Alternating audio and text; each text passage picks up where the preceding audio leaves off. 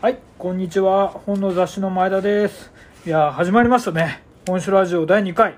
えっ、とね、この番組は、あのー本の雑誌、編集担当の僕、前田和彦が、最近買った本とか、まあ、読んだ本を紹介する番組で、まあ、本を紹介するから本書ラジオって言います。まあ、あの、名前だけでも覚えていてください。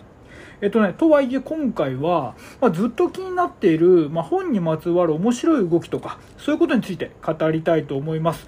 そしてなんとですね、すいません、あの、第2回目にしてあのゲストをお呼びしました。えっと、文筆家の枠坂総平さんでございます。どうも、こんにちは。枠坂総平です。いやー、ありがとうございます。こんな素敵なラジオに呼んでいただいて。そうですね。いえいえいえ。えっ、と、枠坂さんは、えっ、と、文筆家として何冊も本を書いててると同時に、えっ、と、コント作家でもあり、構成作家としても活躍しております。えっ、と、これまで、えっ、と、出版社から何冊も刊行してたんですけれども、えっ、と、それだけじゃないんですね、最近は。えっ、と、ここ数年は、まあ、イベント、いろんなイベントをオーガナイズしながら、えっ、と、ご自身だけでなく、まあ、いろんな人を巻き込みながら、オリジナルの超面白いジンを、えっ、と、作って販売したりしてるんですよね。まあ、そうした活動に至った流れとか、まあ、今何考えてるのか、まあ、そんなことを中心にお聞きできればと思います。改めまして、枠沢さんよろしくおはい、願いいたします。願いします。今何考えてんのかを聞かれるんですね。今って、そうね、何やりたいかみたいなことですね。それで呼び出されたね。それで呼び出された。何考えてんだって。何考えてんだそうそうそうそう。わかりましたそう。なんですよね。いや、ありがとうございます。ねえねえねえ、そうですよね。うん。で、枠沢さんと僕って結構その、もう何年ぐらいなんですかね。そう、あ前田さんとは、うんそう、前田さんがだからあれですよ。あれあれ銀。銀座の某。そうそう。あの僕が連載やってた、うんうんうん。えっ、といやこれ言っていいんですよ。テレビブロスっていう,、雑誌、うんコラムで連載したんだけどその時に、えっと編集部に前田さんがうん。途中から入ってきたんですよね、そうそうそううんそう。そう。そう。でそれでなんかご挨拶して、うん。でそっからなんかあれですよね。その、うん。カルチャーブロスっていうあテレビブロスの別冊みたいな。うん。別冊があってそこであの俺どうしてもその時に、うん。あのその時、すっぽんを えー、すっぽんを釣って売る売る売る、すっぽん釣って売るってことだけで生きてけんじゃないかってずっと思っててそれを実践やってたんですよね、そう。でその顛末をちょっとうん。どっか書かせてくんないかなと思った時に、あ前田さんは多分すっぽんのこと書かて書かせてくれそうな感じがするなと この人ぐらいだなってすっぽ謎んの。の謎の予感を。うん、すっぽんとの相性がちょっと良さそうだなって言って ちょっとカルチャーブロスで書かせてくんないかなっつったらカルチャーブロスってねだって、うんうん。このあれですよね今のカルチャーシーンを切り取る 雑誌違にう。なぜかすっぽんをう釣ってる男の話が8000文字ぐらい載ったって8000いう。文字ぐらいでしたね。載せてくれたっていうご縁です。もうあれがでももうもう7年と7年とか前ね。だろうから、そうですね。もう前田さんともうなもう10年近くなんじゃないですか。だから。7、8年かな、うん。僕すごい明確に覚えてるのがその、えっと、テレビブロスで枠沢さんが本を出して、はいはい。あでそれでのコラムまとめたやつコラムまとめたやつを出して、でそれででイーストプレスさんからうん。小説を出したタイミングかな、あで、はいはいあれが物販で、うん。あのえっとお台場のなんかイベントスペースでご一緒したみたいはいなはいはい。感じですかね。はあそうか。えあれに前田さん来てくれてあましたよね。そうそう。でそれで、えっと見ない顔がいると枠沢さんが思っていただいてでそれで声かけてくれた。ああそっかそっか。でそれが初めてそうそうそうそう。あ。でそれで枠沢さんが、えー、と手掛けている公演とかに足を運んで、はい。あの仲良くしていただく。あいやいやそんみたいな。は感じですよね。い。な慣れ初めの話。えー慣れ初めがね。まずはまずは。はいはい。うんうんうん。でまあ枠沢さんっていうと、まあ、僕も、えっと、一番最初すごい、えっと、知ったのが、はい。やっぱりあの文筆活動っていうか、はい。まあ、本からですよね。うんうん。あのまあ、有名な、はい。かの有名なえかの有名なと言いつつですね、うんはいあのすみません。あのページをめくってるんですが、えはい。すごいね。こんなかの有名なこのラジオはこんなしっかり台本が用意されてるんですいやいやいやいやあの やめてそれ言うの。言うのやめてめっちゃ恥ずかしいじゃないですか。そうそうそう。えっ、とね、はい。中学生はコーヒー牛乳でテンション上がる、かの有名な。かの有名な。はい、えっ、とそうですね。でもうこれ13年前。13年前。2009年。わあそうなんだ。ね。でえっ、とそこでえっ、とすみません。どんな内容かご説明いただいてもいいですか？あこれの本ですね。ははい。い、これはそうだからうんうん。13年前うんに出したやつ。僕が20、うんうん。だから4とかうんうんうん。かな、23歳ぐらいの時の話なんだけど、うん。えー要はなんかなんですか、ルポルポなんですけど、はいこれは、えっ、となんていうんですかね。えっ、と僕が暇してたんですよね、うんうんうん。23歳だから、うんうんなぜなら。大体23歳暇じゃない。そうですよね。どうしようかなこ 将来みたいなね。えっ、と23歳うんうん全般に言えることじゃないかもしれないけど、えっ、と就職しなかった23歳だったから、一緒です。暇だなっつって、はい。で、ずっと実家にいたらはい。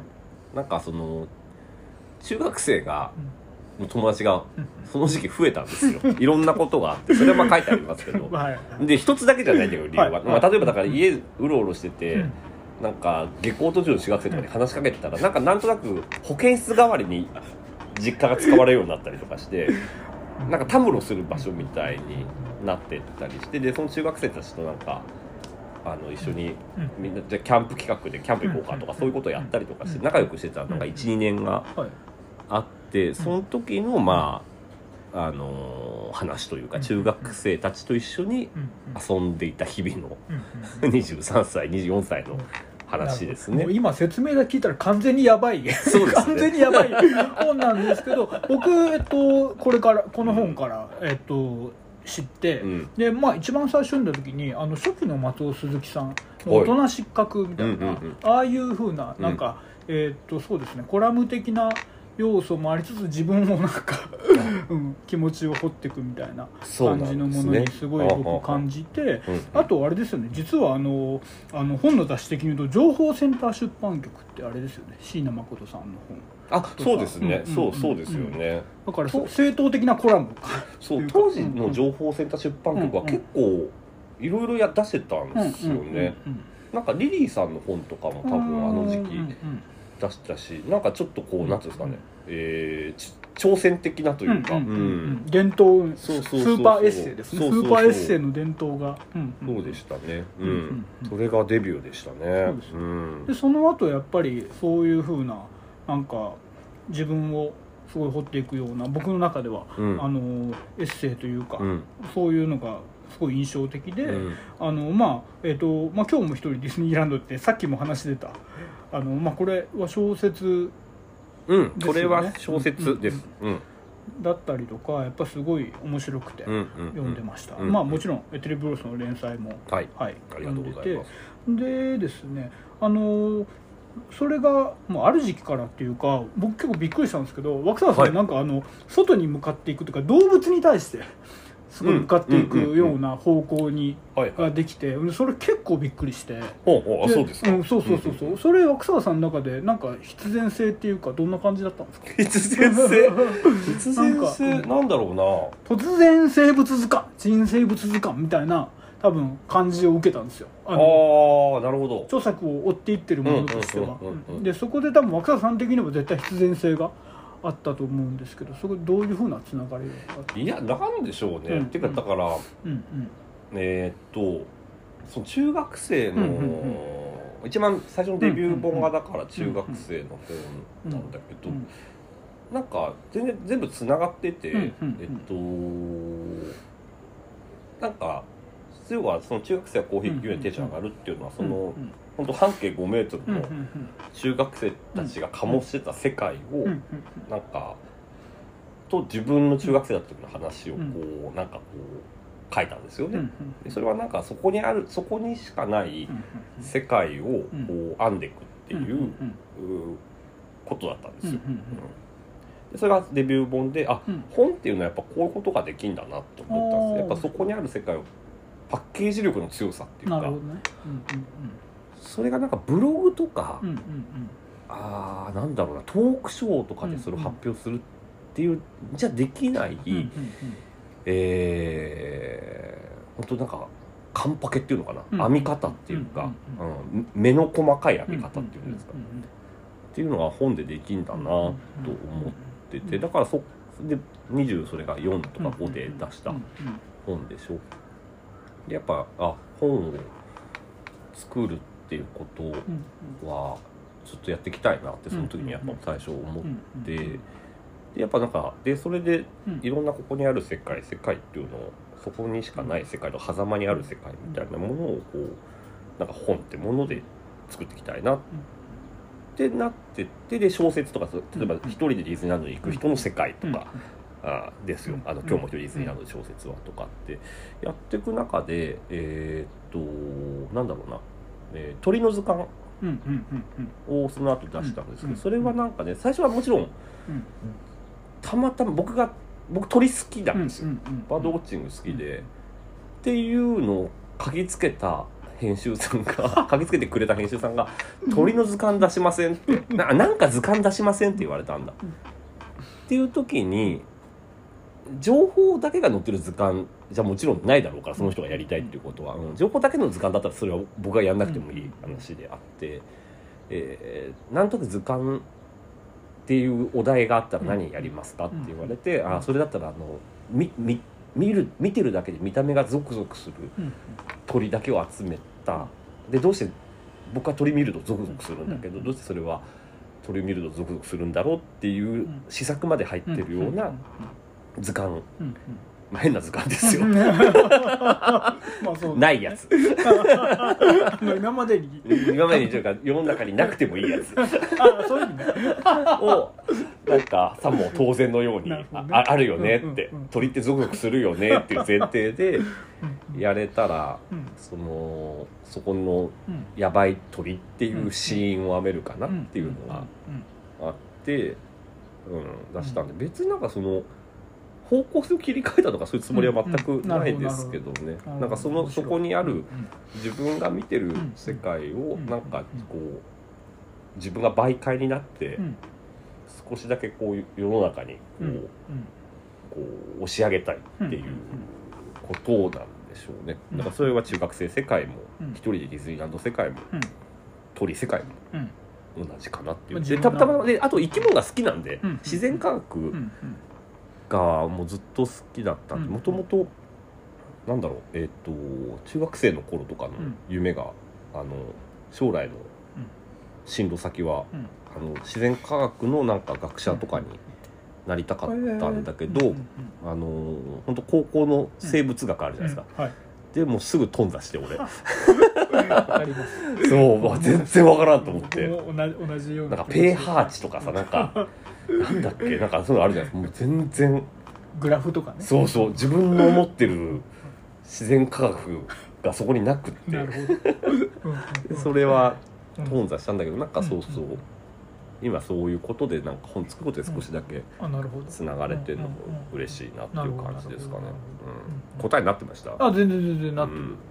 必然性って言われちゃうと難しいですね。ああいえいえ。まあ要するにまあいろんな方向性で若坂さんは要は興味があったりとか要は世界を編んでいくっていうふうなうん。やってるっていうことですよね。なんかねネタはいっぱいあるんですよ。だから。な題材で、ううんんうん。ずーっと全然今もネタいくつでもあるんだけどうん。なんか結局やっぱり本作る時ってなんか僕絶対編集さんっていう方がいないとうん。っていう存在がいないとやっぱ本ってなかなか作れないよなっていうのがあってそれはなんかねやっぱお題出してもらう人だと思うんですよね。でその時に自分の中にあるなんかこうまだ首の座ってないネタみたいなのがいっぱいあるわけですよ。ぶぶにょぶにょの。その言い方面白いですね。赤赤ん坊っていうかそうそうそう首の座ってないネタ。うんうんでそれをお題をもってして、はい。うんうん。あこのネタだったらうんうん。このお題でやるとちょっと首が座るかもみたいな。なるほどね、あのでうん。やっぱなんとなく鳥っていうのがうんはいはい。はだからバードウォッチングやっててうんうん鳥が好きっていうのとうん。図鑑やりませんか？でうん。できればそういうなんか、えー情報だけじゃない図鑑がいい。うん。って時のお題が来た時にやっぱそのやばい鳥っていう、やばい鳥図鑑っていうのが、あー答えとして出てくるみたいな感じで作ってるからなるほど。全然なんか一人でこうなんか編んでるっていう感じは全然ないですなるほど、ううん。んうんうん共同ある種の共同作業。うん。うんやっぱなんかあありますよねそれは。うん。うん。本当にうん。編集さんって存在がうん。うん。いないと本って、うん、作れない共同、うん、そうねうん。うん。うん。共同作業だし、うん。うん。なんて言うんだろうな。パートナーっていうよりも、うん。うん。うん。なんか同志って感じしますよね、あーうんそのプロジェクトどうん。ごとあのね。ーなるほど。うん。プロジェクトごとってこと。うん。なるほどね。そうそうそう。うん。うん。っていうなるほど感じです、うん。自分は執筆担当っていうだしでもなんか混ざり合うんですよね。なんかちょっとなんか執筆者がちょっとへ、うんうん編集さんの目線を持ち始めてうんとかで逆にその編集さんがちょっと、うんだ当事者になるっていう、うんそのプロジェクトの当事者にだんだんやっていくようになっていくっていうのがゆ一番、ゆ融合していくっていうか。一番いい本の作り方だな。んかな分担性じゃなくてそうそうそうそうの融合していく有機性が面最初はすごい完全に分うんうん断だしもちろん書くってことははい。本当孤独だから、あの誰も助けてくれないことなんだけど、どっかで書き上げた時とかうん書き上げてる途中でうん。なんか誰が書いてるか分かんなくなってる感じがすごく楽しい気持ちいいっていうか、でも最後指し示すのは多分作家なんですけどそれは、そうそうそう。なるほだったりね。でうん。急に出てくる営業さんっていう存在が出てきてタイトルが急にど 帯「が。これどうですか?」とか言わ帯れて。がとかね。うんうんうんそうそう、でもなるべくやっぱタイトルもなんだろうな、こうみんなでせーので指し示うんうんうんせたらいいなっていう、決めるのはやっぱり作家なんでしょうけどっていう。うん、なんかそれができるのは本だなと思いますね。なるほどまあ、あのある種その文筆家としてのそういうふうななんかさ、えっとお仕事と同時にあの、まあ、コント作家だったりとか、うん。ある種構成作家だったりみたいなお仕事もやられてるじゃないですか。はい。でそれって枠沢さんの中ではまた同じあれなんですか？そのうん、ん。あなんかあああのね同じ同じ、うん。同じです、あうん。もうあなんか嬉しい。それ そこういうことあんま聞聞かれたことないから。あめちゃくちゃ同じで、うんそうなんか逆に結構違和感持たれること多いんですよね、あうんうんうん。コントも書くんですねとか、うん逆にその演芸とかの現場いると「えうん。ルポも書いてるんですか?」みたいな。のがルポっていうのかな俺のは、うんななんていうか、うんえー体験記とか、うんまあうん。ノンフィクション的なことっていうか、んんでもそれは全くなんか同じで、うんうん。本当そうですね。本当うん。20代前半の時にコントとルポに目覚めたっていうのがうんあってでコントとルポっうん。てものを書きたくてうん。てかそれに携わりたくてうんっていうか、うんずっとやってるのがあって、でそれはやっぱりなんでしょうね。えっとうんうん。主役のあり方っていうか、要はだから作家じゃないですか、作家がいいな作家って仕事いいなと思うのは、えーっと裏方になれるんですよああはいはいはいはい。でじゃあし何何何の裏方なのか、本当の主役は何なのかっていうと、それは世界だと思うんですよあねー。そその場その場そのそれシーンっていうか、うんうん。えーそこに現れてる世界。世界ってのはたった一つの大きな世界じゃなくて、たくさん世界っていうのは分散されて、マトリックスを描いてるみたいなイメージなんですけど、場面。場面そう場面本当シーン。そうそうそう、んんあるっていう。なんかヤバい鳥シーン。はい。世界とか本当に。あ自分の中でね。でそれが主役なんだと。うんうんでそれを編むっうんうんていうことが多分したくくってちょっと繰り返しの話になっちゃした時に、うんえーっとルポ、うんうん。ルポってもの、うんうん。そこにある見聞きしたもの、はい。少なくとも自分が見て考えたものこと、うん。でじそこで自分が主役になりたいんじゃなくて、うん。そこのをここの世界を出したいっていう、主役として出したい、うん。っていうのとやっぱコントっていうのも、うん。芸人になりたいわけじゃないわけですよ、出役とか全くやりたくない。かりますよ。うんうんその世界を出したいっていうなんかカンパケ力っていうのはコントは、強い、ううんん、なんかいいなってずっと思ってるんですよね。うんなるほど。なんかそれが一番パッケージしやすいものだかどうかは分かんないんだけど、自分にはフィットしてて同じもんなんです。なんかコントとルポって自分に似てるっていうか、作り方もなんかもちろんコントはフィクション性が高いものだし、逆に当たり前だけどそのルポとかノンフィクション性うんなんだけど絶対そこに作為とかはうん。ノンフィクションだっても入ってきたりとかするじゃないですか。うんっていうことでこうずっと悩み続けるみたいなこととかうんうんがなんか楽しいっていうか、うん。うん。うん。うん。うん。うん。なるほどうん。ありますね行きつ戻りつみたいなそうそうそうそう、うん。なん。か、うん。そのだコントとノンフィクションがあることでなん。か自分の中で虚実入り混じれる感じとかもなるほどねバランスいいん。でしょうね多分ね、っていう感じですだからねコントっていう、うんコント書くっていうよりもコントライブを作るみたいななるほどなるほど。制作作業が結構僕はそうなんか構成作家とかコント作家っていうとコントをこう書いてるってだけのイメージになりがちなんだけど本当ここ56年はねコント書くよりもコントライブ作るみたいなことの方がなんか仕事のウェイトとしては大きくってそれは自分でやってることなんで多分そそこになんか見出してるんでしょうね。うんうんうん。本当にうんもう世界丸ごとパッケージしたいっていうなんか、うん欲望ですねそれは。なるほどな。うん。まあ、あの若狭さんがずっと関わられている、まあ、男性ブランコの公演はいはいはい。そういうふうな例えば最近。そうですね。はい、そういうことですよね、うんなるほどなるほど、うん。そうですそうです。そっかそっか。なんかあの結構ずっと、まあ、そういう公演だったりとか、うん。そういうまああの星田さんがコント作家でやられているあの公演も含めてあのずっと見させていただいてるんですけど、はい。自分の中ではそういうふうなあのそう。だから難しいんだよね。あんまりなんかうん。言葉がうん。うん。私私がやってることうん。のうん役職の言葉があんまないらしくって。あなるほどな なんかるほど。なんていうんですか？プロデュー例えばサーっていう言葉もしっくりこないそう男性ブランコを含めてうん。そのあのいろんな芸人さんの現場にもうん。チームにも参加させてもらってるんだけどでそういう時やっぱクレジットで構成作家とかになるんですよ。うんでそうするとなんかうん。構成まあ組んでる。うんうんまあうん。もちろんそれもうんうんなんつうのかな一緒に話し合ったりとかするとかあるんだけど、なんかあん、なんつうのかな。例えばそのあんまり今コント作家って自分のこと言わないようにしあて。てごめんなさい。ああ全然全然。はい全然全うん然。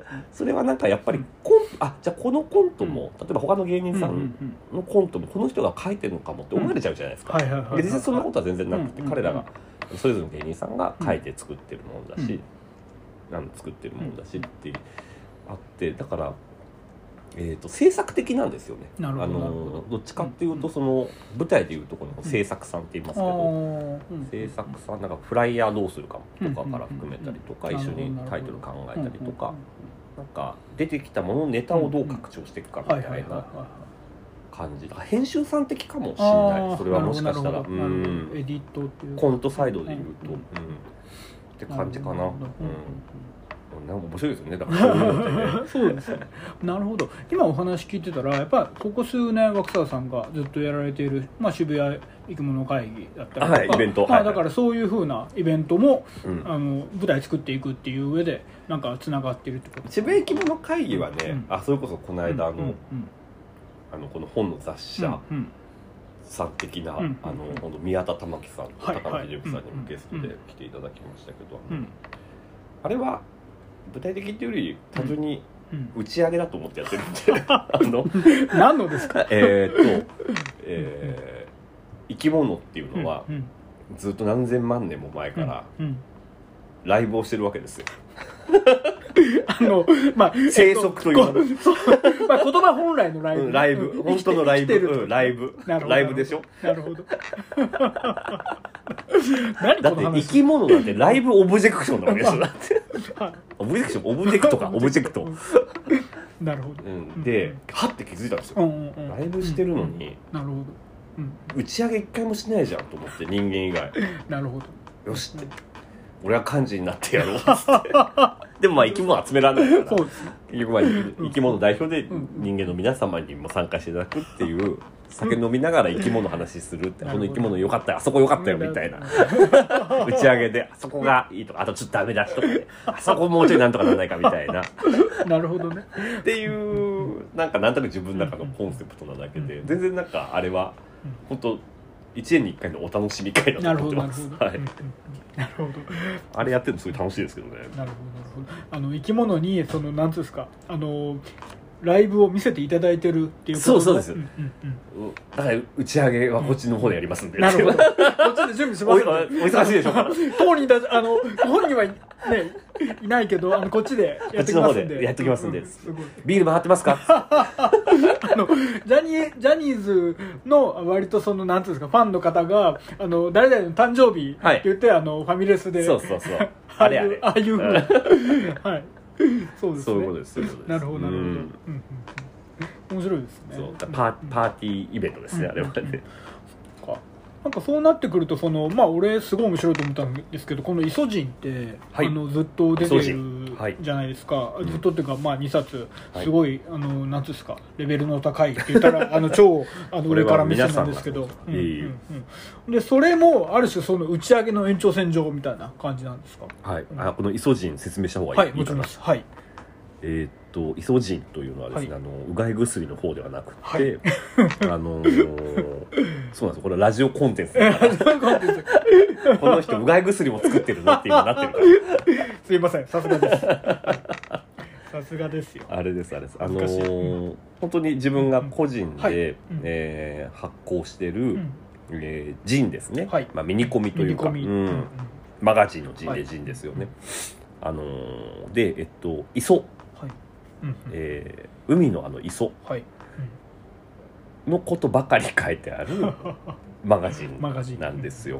うんでそれを自分で作っうんうん。て、えーっとネットショッうんプなどで、んえっと発送をしてあの、販売して発送をやってるんですけど、うんうんえーっと本当なんていうんですかね。これはその生き物会議的なこととつながってるかどうかとは別だけど、これあれだったんですよね、うん。あのパンデあでもそうだそうだ、パンデミックの時に、えっと創刊号を出しまはい。して、うんうん。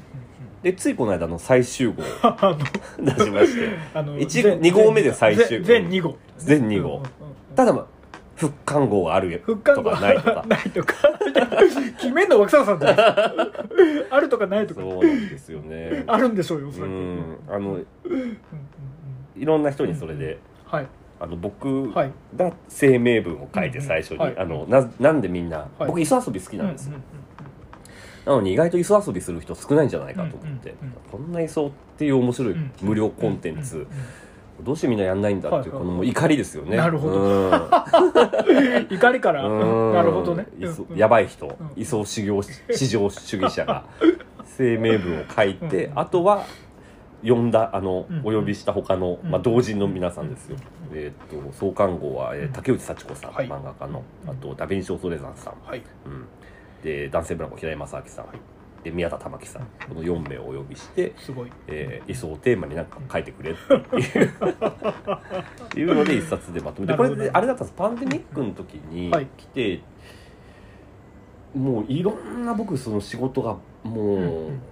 どんどんバラシになってたんですよね、なくなってって、で現場もなくなったりライブとかもできなくなってでうん出版とかも取材必要だったやつが、うんあの一回ペンディングになっちゃったりとかで、本当マジで2か月ぐらい暇だったんですよ、最初のあの2020年の4月5月ですから、うんじゃあイソジンでも作るかと思って。う ん自分からアクションを起こす。そう。あでもまあ、うん。確かにこの同人で入ってくれてる、そうあのダヴィンチさんとはい。平井正明君、うん男性ブランコの、うん。と僕で渋谷規模の会議っていうのをずっと、はい。うんうん。さっき言ったやつをやってたから、そう。うんでちょうどね5月その時2020年の5月もやる予定だったの。はいはいはい。でこれがなくなっちゃったから、うんうん。じゃあイソジンでも作るかっていうごく自然な流れですよね、本当にね。そうでしょ？みんなそうするでしょ？生き物会議なくなったらイソジンを作るでしょ？ちょっとちょっとよく言ってることがわからないんですけど。そうですね。そうですねじゃねえな。まあなるほどなるほど。そうそうそうそう、で、うんうん。やってみたら、で全部流流通っつってもそのうん本当に自分でうん。ネットショップ開いてこれを紙とデータ版で売ったんだけどあの結構やっぱなんつうのかな。うん。忙しくなったんですよねそれで。忙しくなったからその発送とかで忙しいわけですよ。単純に。自分でカチャンカチャンってホッチキスで止めてっていうのがね。うんうんがすごく楽しかったし、いい暇つぶしになったしでちゃんとまあ少ないですけど、うん。もちろんその売り上げを同人の人たちにうん分けられたっていうのうんなんかいいなって、うんあのジンいいじゃんって一つのなんか ちっちゃい宇宙じゃんこれっていうのがあうんうんりましたね。なるほど、うん。発見っていうか。でそれこそ世界アムなんでこれも磯っていう世界なるほどなるほど、うん。うん。あのもっとこうフックアップ。うんうん磯誰もフックアップしないじゃないか。と よし俺だ。っつってうんそうです。ね今俺磯これだけは自負してますけど 磯界最大のプロデューサーじゃないですか 今磯をここまで売ったのは。磯ここまで、うん。すごいですわかんない。売れてるかどうか知らないんだけどなんかあのここにももしかしたらあの書かれてあったりとか、はい。なんかその、まあ、声明文とうん。かあれなんですけど、うん。磯体験一番濃い磯体験ってあのいうのを今一度。今え？一番濃い磯体験？磯やべえってハマるきっかけになった。なんだろうな。でも本当ねえっと本当子供の時から、はい、親がうんうん。あのー連れてってくれたんですよ。あのの磯に。はいはい。だからもしかしたら そうですね、うんうん。父母が一番この磯人を喜んでくれるかもしれないけどな私ないや俺私父ない母に。なるほどね。あのねうん磯はねやばいってなったのはうんうーんとうん。子供の時でも行っうんててあ面白いなぐらいですよ、うん人手とかいてうんイソギンチャク行って、わあ面白いなってなったんだけうんど、あのねえっと親戚がね、うん。えーもう10年以上前ですよ、はい。に、えっと、高知の病院で、はい。えーもう最後を迎えるみたいな時があったの、はい。うん。でそれのお見舞い行ったんですよ。最後のお別れの挨拶っていうか、行った時に、うん。えっと結構それがなんつうのかな1週間ぐらい、その病院に、あのつ詰めなきゃいけないっていうか、うん。あの見とるまでうんいるから、あので結構その高知の僻地の方だったんですよ、うん。もう本当にこう足摺岬の、うんうん。うん先っちょの方みたいなとこで、えっと、あんま宿泊施設もなくって、うんでそんなお金も持ってないから、うん。長くホテル泊まれないや空いてるところも高いホテルだったからっていうんであのキャンプ場でずっと泊まって 病院行くっていう。これだと思って、うん。笑っちゃいけちょっと面白いですうん面白いでしょ。キャンプ場からだんだん日焼けしてくるの。でそうそうそう。っていうのがあってでちょっとそ本来の目的から外れていくみたいそうそう。たた磯が横にあったのそのキャンプ場に、海沿いのあれでで結構その病院の面会時間で決まってるから、病院30分ぐらい面会したらまた宿地であるキャンプ場に戻っていくとやることないからまあちょっと磯でも潜るかっつって磯の周りでシュノーケリングでもするかってやった時にわこんな情報量多かったっけみたいな 磯ってっていう。そこで磯が決まったんですよね。うわーって俺の中で磯という音楽がなもう再び鳴り響いたっていう。もう竜宮城じゃんこれうんっていうたったもう水深2メートルの異世界。うんうんこんな近くに本当のディズニーシーじゃんみたいな。う んリアルディズニーシー。リアルディズニーシー。まあこんなやばい世界が広がってるってことですよね。そうそうそうそう。うんでこれはと思って。でそこはめちゃくちゃやっぱ再び大人になってからドンハマりしたのはそこからかな。なるほどなるほうん、日本各地世界各地の磯に行き あの顔を突っ込むっていう。ど それが面白いです。ねとりあえず顔突っ込んで。なるほど。解像度の高い世界にそこ溺れていくっていう体磯とピン験トがあった瞬間 はそこでしたね、うん。がなるほどなるほでそれが高じてどうんあのイソジンを作るようになったってうんいう感じですかね。ほどうん、そうで最終号も。うん。うん。だからこの間うんうん出させてもらってというか、うん。出させてもらってって 自分でゴーサイン出して自分で出したんだろうでもそう、うん。その時うん。あのーやっぱ最終号だから、ねいいですね。創刊号のキャッチコピーが「今こそ磯を解き放つ時だ」ねえ。磯の解放最前線。で、えー最最終号が、えー磯の解放完了宣言で、たえーキャッチコピーが「磯よ永久不滅であれ」っていう。ちょっと言ってる意味がちょっとわかんない。ちょっと言ってる意味わかんないですけどね。うん。うんおかしくなっちゃってちょっと言るってる意味がうんうん。なるほど。うん、でこの時は僕含めて、うんえー12人のすごいですよね。同人の方に。増えてるっていうはい。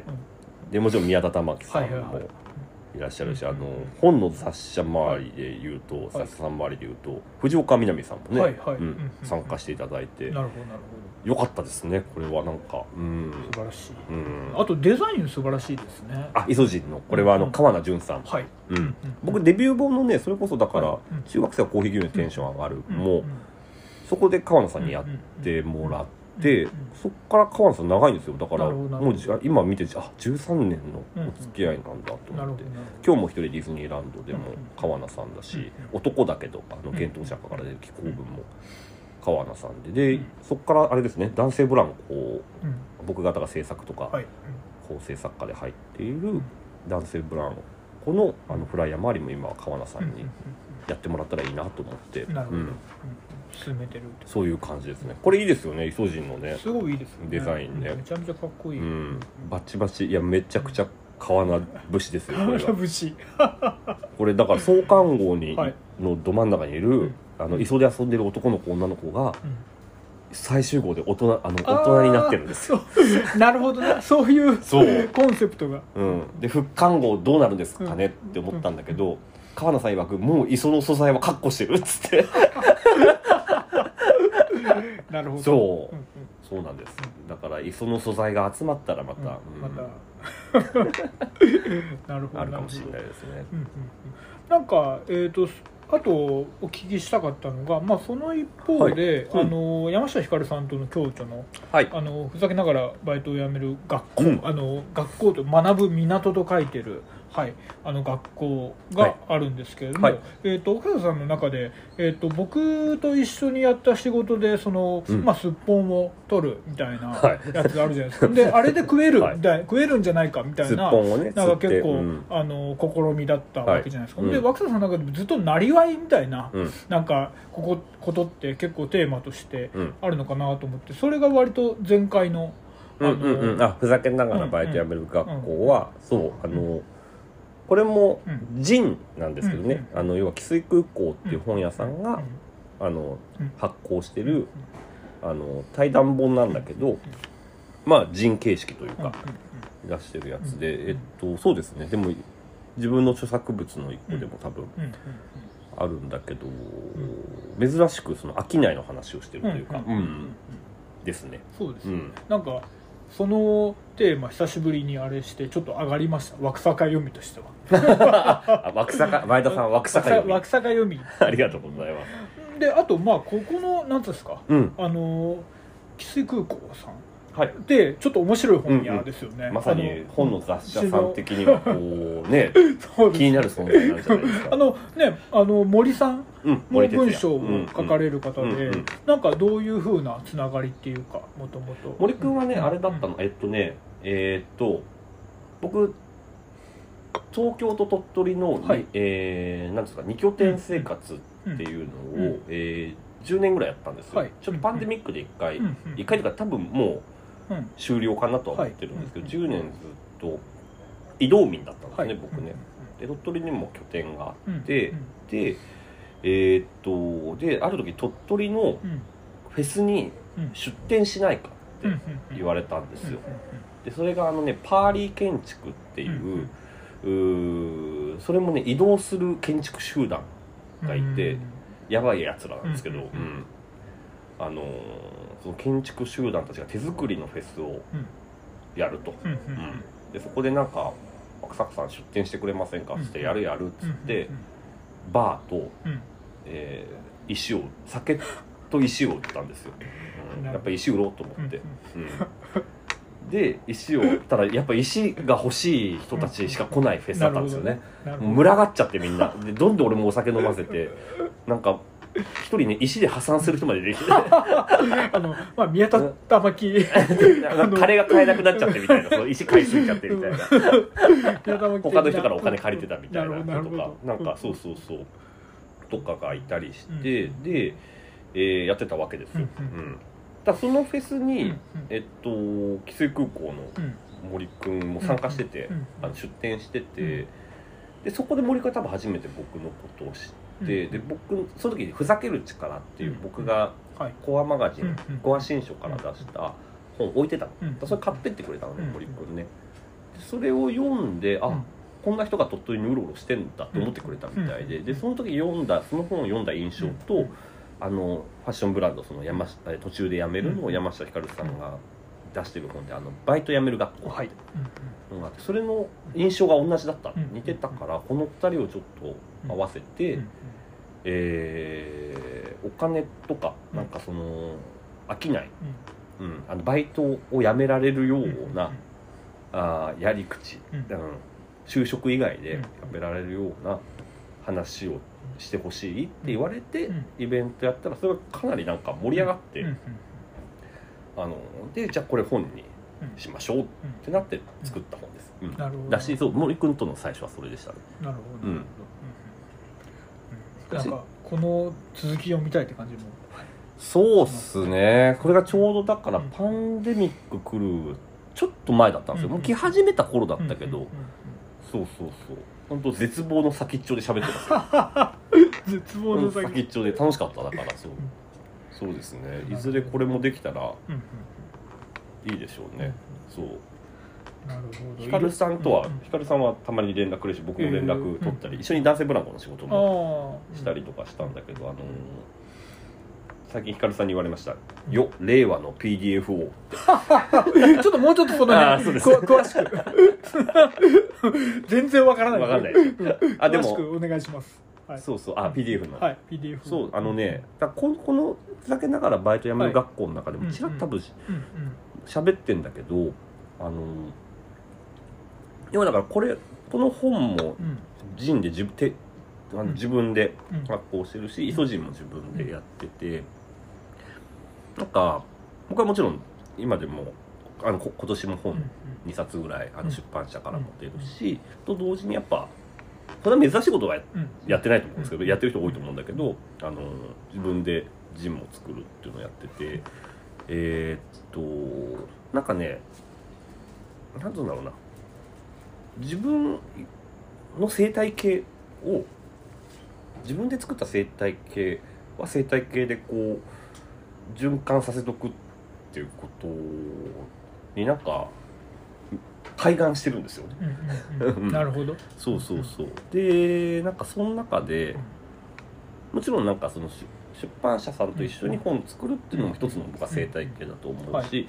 それと同時にちっちゃくってもいいからなんか自分の生態系自分の池があって、そこからボコボコボコってなんかが湧いて出てきて、でそれのそこに湧いてできたものに集まってくる、うものトンボだったりね、ビオトープですよね、トンボとか蝶々とかが集まってくるわけだけど、でそれはそれでやっぱ大事にした方がいいんだろうなっていうのが、特に本当この2年3年こう世界がいろいろといろんな変化したり加速していく中で、これだけはやっぱ守った方がいいなっていうのがあってそれはサロンとかそういうことでは絶対ないしその絶対ないっていうかサロンとか苦手だったんですよ、でも分かると。そのうんなんか、うん。えー直売できるうん。状態を作っておきたいっていうかっていうのはなんかずっと細々でも作っておきたいなと思ってでそういう中でなんかそのネットショップを開いた時に僕ずっとね PDF ってあのそういうなんつうのかジンをデータ販売もずっとやってたんですよ実は、うん。うん。結構イソジンよりも前に細々とやったりしてて買う人本当あの10人いるかいないかみたいな、うん。宣伝もしてなかったから なんだけど、うんそうそれがなんかね、うまくいろいろ噛み合ったんですよね、ここ2年3年ぐらいで。ででかなり PDF は作って販売してますね、うんそれはもう令和の PDF 号だから、いろんな種まいてんですね 本当に。いやいや面白くてやってるんですけどね。あ PDF 出せるんだと思ってネットショップで。そうそうそんな感じ。うん。だから PDF のなんていうの人 PDF 人みたいなものっていうのはあのすごくこれからももう12年はしがんでいきたいなと思ってるし あのでそれ結構ねやっぱそれを真似してやってくれる人が増えてもちろんあのほ他でやってる人もいるし、はいうん。えーなんだけど僕パンデックより前にずっと PDF やってて、でそれを真似してなんかねあの最近やる人あの真似してもいいですかって、別に俺のライセンスじゃないんだけど PDF なんて。あいやもうやってくださいやってくださいみたいな。でなんならやり方を教えてこうやるとこういう感じでとか逆にここのストアだと0円で出せてとかっていうこととかをやったりしてすごくね増えてきたんで楽しいですね。本当にいろんなとこでそういうビオトープが、生まれててまたこれがなんかつながっていくと面白いなっていうことですね。伝道師的な役割も。いや別に PDF 伝道師。そ れ PDF 作った人でしょ。確かに。確かにね。PDF 伝道師は別に別に。何かの伝道師とかになりたいわけじゃなくて。そうですよね。ただなんかファーストペンギンっうんうんて言われるとすごい嬉しいですね。ちょっとななぜか。いろんな生贄でありたいっていう。あ俺が先にあのシャチに噛まれてくるからみたいな。ーなんでちょっと IT っぽい単語出てくるんですか？ファーストペンギン。あファーストペンギンって IT っぽいなんか IT のそういう風な人たちうん。なんかあのスタートアップの人たちとか、なんか求人欄うんうん。とか見てたらめっちゃファーストペンギンなるほどね。ごめんなさい。僕ごめんなさい。鳥方面のファーストペンギン。本当のファーストペンギン。本当ファーストペンギン。なるほどなるほど。よかった言っといて。そこで変な誤解生まれたらあれだったからよかったよかった言っといて、うん、そうですそうそうそうそう、う。ん。なるほどね。いろんなことやってますね。でいろんなことやってますね。うん。本当はねうん。なんか今は初めてなんかここ数年を総括してみたら よくわかんねえな自分って。確かに。なんか、えっとまあ、本の雑誌的な文脈に、はい。あの無理やりつなげるとあの、まあ、さっきからお名前出てますけど、うん。まあ、高野秀之さんであったり宮田玉樹さんであったりとか、まあ、そういう、まあ、ノンフィクション作家の方に、その若沢さんは割と影響を受けたって、まあ、僕なんかにも話してくれるんですけど、うんうんまあ、どういうふうなところなんですか？もうなんかね影響っていうかうん宮田さんはうん。生みの親だと思ってるん。ですよ僕、うん、あの どういうこと？生みの親で高野さんは育ての親だと思ってて。にあの僕よりもお二人とも20ぐらいうん。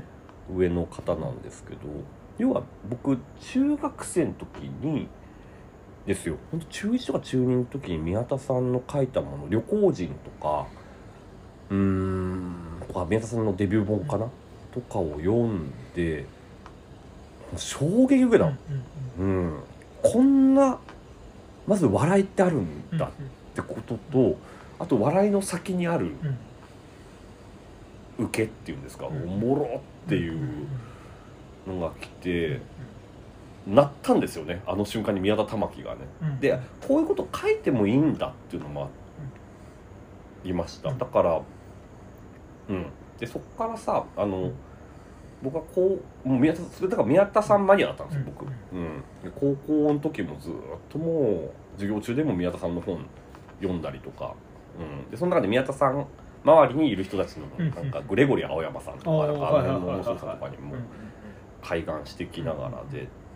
でやっぱりでそこでインターネットってのが出てきてブログとか書けるようにな発表の場で日記を書き始めるんだけどもう今思うと本当宮田さんのパクリだった文体は。だから自分が文章を書くっていう文章を書く書かないっていうこの間にある橋渡しをしてくれたのは絶対宮田さんの文章なんですよね。そうおまあ恐れ多いだから生みの親ですよ。それは宮田さんって存在宮田さんが物を書いてなかったら多分僕は物を書いてなかったしそうこういう文体っていうんですか？文体ってものをもってしてなんかえー、なんていうんですか世界とやり合っていくみたいなことを教えてくれたのが宮田さんででそっから僕は結構早いありがたいことに結構早めに今思えば本一冊目出せてるんですよ。デビュー24とか25の時だから。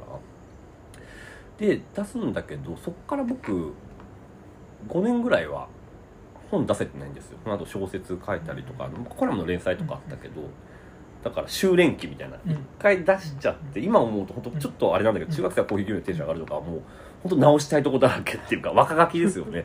まあああそれその時しか書けないことだと思うんだけど。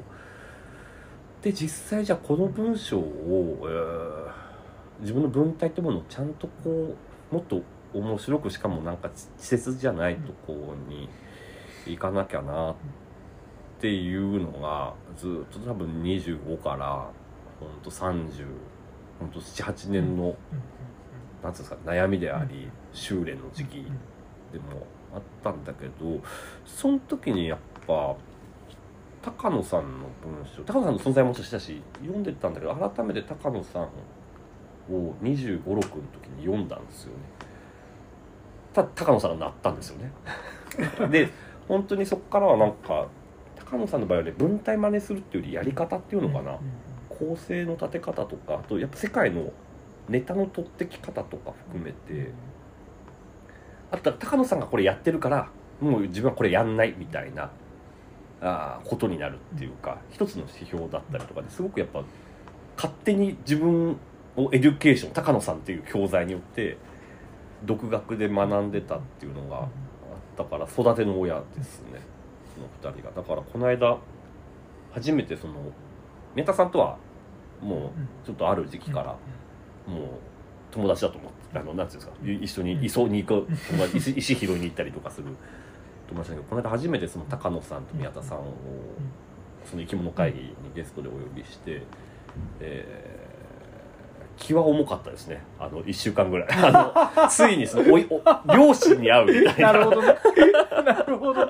会いたい人ってうん会いたくないけど、あでもわ会ってみたら会ってよかったになって、ありますね。うんううん。ん。そうそう。まああの幻滅したらどうしようみたいな。いや、ううん。とね、いや、単純にやっぱ、うんげいやいや、幻滅したらじゃなくて、うんそんなことはないですよ。幻滅っていうか、だから勝手にだって最初から幻想を抱いてて、それは多分ずっと残っていくもんだし、幻想っていうかわかんないけど、うん俺の中でうん。高野さん、宮田さんっていうのはずっとぶれない人たちだから、うんどっちかっていうと、だから、単純に目の前で俺が滑ったりやらかしたらどうしようみたいな、しくじったらどうしようっていう気の重さっていう なるか、ほどね。でしたけど、本当素敵なお二人なので、うん素敵なお二人なので、爽やかに、あの、お会いできて、ようんうん。かったし身は引き締まる思いでしたね。うんなるほどなるほど。え影響というよりかは、うん。なんかこう勝手にちょっとだけ背負ってるつもり、うん背負ってるつもりちょっとおがましいですね。うん、あの感謝してる二人です。ねなんかそう。なあの面白いところに連れてきてくれた二人というか、うん。うん。っていう感じです。うん。はいそうですね。なんかすげえ喋っちゃった。こんな長く喋っていいラジオなんですか？そうですよ。あのそうですよ、まあ、あとまあ最近よくっていうかまあ定期的に若狭さんと会っていろんなこと喋ったりするじゃないですか、うん。まあ、ある時は PDF PDF って言ってる時期があったりとか。ちょっと待って鳴き声のように。PDF PDF って時期があったりとかまあいろんな、PDF まあ、お互いいろんな時期が。お互いいろんな時期が。時期がああるはいはいはい。あったじゃないですか。で、まあ、えっと、この間、えっと、久しぶりに、うん。あの、一緒にご飯食べたじゃないですか。はいはい。でその時に、あの、まあ、事前に、まなんて言ってました、えなんて言った、P、PDF から何て言ったあ、お化けお化け。お化けお化け、うん。おお化けおお化けお化け。で、まあ、そういう、まあ、お化けお化けって言ってる、まあ、どういうことか、はい。はい先生から。お化けお化け言ってた俺。まあ、今、会社をね、あそうですそうです。えっと去年末にはい。あの合同会社うん。を立ち上げてうん。うん。だからそこの代表というか。うんうん。だけどあの要は僕一人のうんうん会社で多分こっからも一人でやっていくつもりなので基本業ただ業務提携先がうん。うんあーとても多い会社というか、ううん。んっていう感じの会社を去年の末に立ち上げてでそれが名前が合同会社お化けっていう名前なんでお化けお化けって言ったんじゃないですかね。ちょっとよくわわからない名前なんですけど。いい名前です。いい名前ですけど。でまああのこの間久しぶりに会って喋った時に、まあ、お化けお化け言ってるんですけど結構ギアがガチッとなんか入ったな。っていうふうん、思って。お化けに？お化けに。う んなんか割いや。となんか気合いっていうか。そうですね。うんうん。うん。なんかうん。ちょっと向こう10年の意思表明ではあったかもしれないですね。ううんその会社作るっていうことが。ううん。そう。え？それおしゃべれいやいとやうんうんそう。具体的にはまあどういうことがあってうん。なんかねうんいやうーん。その会社を作った理由はいろいろあるんだけど要はでもこれからも自分がものをかけるような状態を作っときたかったんですよね。うんでその時にこう会社ってものがあるといろいろ心強いなっていうのがあってもうそれだけです、うん。一番大きいのは。うん。本当自分が作家であるためにじゃなくて、もの書ければいいんでうんただ、まあ、できれば作家としてそれは書きたいっていうのがちゃんとあるので、えー、なんて言うんだろうな、うん、それを葉っぱかけるじゃなくて、あー。なんか単純にやっぱうんもっと楽に書けるような状態。楽に書けた方がうんいやそれは苦しいんですけどうん。書くのは方が長続きうん。いろんなもの書けるようなっていうのがあってでその中でやっぱ一個会社そんな大それたことではないんだけど、作っといた方うんが、うん。あの本も出しやすくなるし、うんあとなんて言うんでしょうね。会社を作ることによって会社を作った話も書けるようになってあはは。要は。ネタとしてね。いや例えばね。一個うん。個だから窓口うん今まで個人だけでやったんですよ、うん。作家を。それを個人と法人に分子の術したんですよね。そう。法人としての僕と個人としての僕ってやるだけで2つ あの目が獲得できるから。ね。うん、そう。なんか解像度がちょっと変わるかなっていうのがあって。うん世界の見方。そうそうそうそうっていうことですね。うん、全然もうだから赤字の会社ですよこんな。だから面白いですよ。法人の方は赤字になっうんうんててその赤字になってる状態の会社のことをくえっと個人の自分が書こうとしてるから だから分裂してるなと思って。いやー、でもなんかその分裂してる感じってやっぱ今日お話聞いてても、まあなんかいつも喋ってる速度とかも思うんですけどやっぱりすごいあのー枠坂総平足り得てるというか、うん。うん、枠節操がないだけかもしれないですけどね。でもまあそれが、うん。うんでもおかげさまでなんて言うんでしょう、ん。あのーやっぱ会社もうん。設立してもう半年以上経つんだけど、作ってよかったなと思いますね、うん。それは。あのいろんなところ融通がつきやすくなるっていうのがうん。大きいしうーんなんかねなんて言うんだろうな。あの僕存在することってうん。点滅だと思ってて、えー。そう。もうちょっと詳しく。ななんつうんだろうな、うん。例えばホタルって、あのここにいるよっていうことで光ってるじゃないですか。でもずーっと光ってるわけじゃなくてあれ点滅してるでしょ。ついたり消えたりするじゃない。だから多分存在性の本質ってずっと出力してることじゃなくてついたり消えたりしてることが実は存在、あったりなかったりすると。世界っていうのはあったりなかったりするんだみたいな。なんかさずーっと喋り続けたらさ今ずっと喋り続けてる。やっぱそれって最後意味がなくなってくっていうか人は聞かなくなるじゃないですか。やっぱり滅があるから点があってみたいなのがあってでえーっとだから今まではずっと個人の枠坂っていうことだけでやったんだけど法人の枠坂っていうのが出るとこう要は点滅していくわけですよ。法人個人法人個人。パッパッパッパって。なんか多分ねその状態作りたかったんだろうなって。だから今日は法人に行こうかな個人に行こうかなみたいな。仕事によってそれを変えられるしっていう感じかな。うん。なんか会社作ることもある種表現というかうん、表現なんか状態を作るっていうことですよ、ね、ああでも状態を作るって、うん。さっきからのそのいろんなお話、うん。あのなんていうんですかねライブどうこうみたいな話とすごいつバシッとつながってるのかなっていうふうに思いました今聞いてて。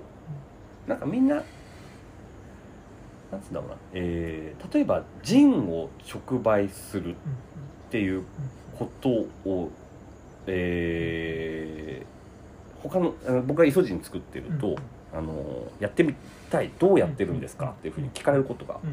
うん。多いんですうん。よでそれはいくらでも作れるじゃないですかうん。ジンっていうのは作れるんだけどでもみんななんかなかなかそれがいやなんか難しいんですよね。それ実際やるってなると自分で作ったものを直売するってのは難しいんですって。なった時に思うのがそうだからえー何かをそのまま直売すぐすればいいじゃなくて直売できるのは状態が作れてないから難しいんだという感じなんだなってなんか分かってきて最近、うん、あそうなんだなって。あのそもそもその状態を作れてないからな何かができないうん。できてないことがたくさん選択肢に現れないことがあるっていうのがあったんでなんかそう畑っていうかね、そういう畑とかほんとさっき言ったビオトープみたいなものを作るっていうことをなんかちょっと大事にしてるというか、うん。うん。本作る前にその本を作れる出せる状態を作るってことはやっぱ大事だなっていう、なるまあ、取材みたいなもんですそれはだからつまりね、うん。なるほど。取材するってことは情報を集めるってことじゃなくてうん。なんか状態を作るってことだと思って自分のね、確かに会社作るっていうことを体験するっていうのは状態を作る。うん、そうそうそうそう。そうそういうことです、なるほうん、手段手段ですだから会社は、うん。いやー喋りましたね かなり喋りましたね。1時間やってる。うん1時間やってます。ちょうどいいじゃないですか。あのあの結構こういうふうに喋ったのってあんまりなんか割とそのなんていうんですかキャリキャリアを追って喋ったことってあんまりね意外や意外爆坂さんと俺そんなないから。いや俺自分のキャリアこんなうん。経歴を振り返ってるの今日初めてだから本当ですか？改めて喋ってみて、うん。ひどいもんだな 分裂してんな ういうことだっていう。いや俺めちゃめちゃ枠坂さんだなと思ったけど。まあ。いつも飲んでる時のテンションとか、うん。うんうん。そう自分の中ではなんか別になんつうのかな。うん。一個も破綻はしてないんですけどね。そうそうそうそう。ただなんか磯って行ったりディズニーランドって行ったり会社作ったっていうから親は心配だろうなと思いました今。まあね。でも、うんまあね。生きてこれたでも。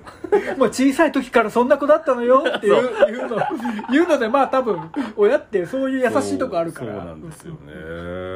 そうそうなるほどなるほど。本当でもなんか毎日やってることは違いますね多分ね、うん。なるほどなるでも全部なんかちゃんとつなげてほ続けてるっていう感じです。どなるほど。うんなんかまあえっ、ととりあえずこんな感じであるんですけど、はい。まあ、最後になんか、まあ、はい。今、えっと2022年、うん2022年6月27日なんですけど、このタイミングではい。なんか告知等ありましたらあ告知させて、っていうかですね、はい。えこのラジオは、はい。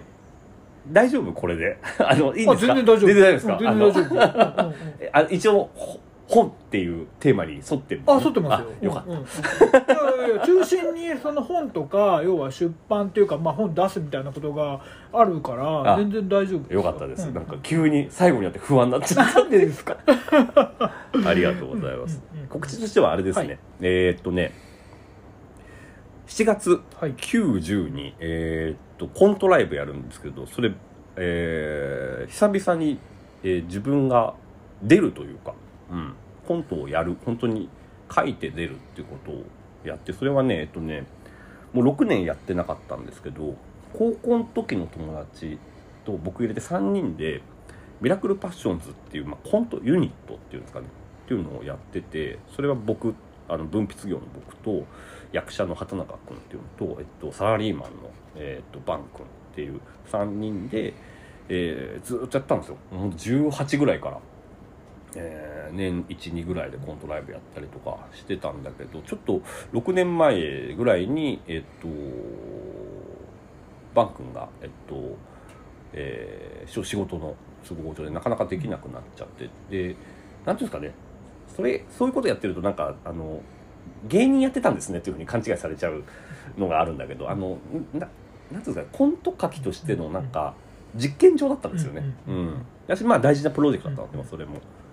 うん、ででもやっぱその実験場が一個なくなっちゃ大事なプロジェクトの一個がなくなっちゃなくなっちゃってはできなくなっちゃってでやっぱ結構見てくれてる人が結構最後の方多かったのでなんかで休止ともなんかいう感じもなかったんですよね、うん、し仕事でちょっといつできるかわかんないみたいな感じとかあったんだけどっていううちにパンデミックとかもあったりして、えーよしっつってあのもうだから一回一回というかあのここでおそのこのプロジェクトはここでおしまいですっていう、まあ、いわゆる解散なんですけど、うん。でも解散っつっても別に3人はこれからも会うだろうしたまに多分会ってあ遊びの延長線上でコント作ったりとかもするとは思うんですけど、とりあえずもう一回そのミラクルパッションズっていうものは、えーここでおしまいだっていうんで満了っていう言葉を。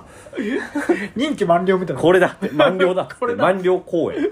いでよミラクルパッション。ズ聞いたことねえや終わりなのにいでよって言ってる。なるほどなるほど、えーっていうライブを、えー7月の90、はい。えーに、えー千代田アーツ千代田3331という会場でやりますのでよろしければ、うん。あの今チケット発売中ですので見に来てください。はい、ぐらいかな告知。まあいろいろありますけど、はいうん直近では、まあまあ、はい。いろいろ僕らもね、うん。いろいろちょっと企んだりとかあそうですね。いろいろしてるんではい。またそれも含めて。あと今年、うん。そうですね。編集やった本がうんうん。7月にうん。末に出るのと、えっと、9月にも僕が書く書いた3年半ぐらいかけて書いたやつが出ますので、ぜひそちらの方もまたよろしくお願いいたします。よろしくお願いいたします。はい、えーと、第2回本書ラジオ、あのはい、えー、と今回のゲストは枠坂総平さんでした。ありがとうございます。ありがとうございました。また呼んでください。ぜひぜひ、はい。よろしくお願いします。失礼します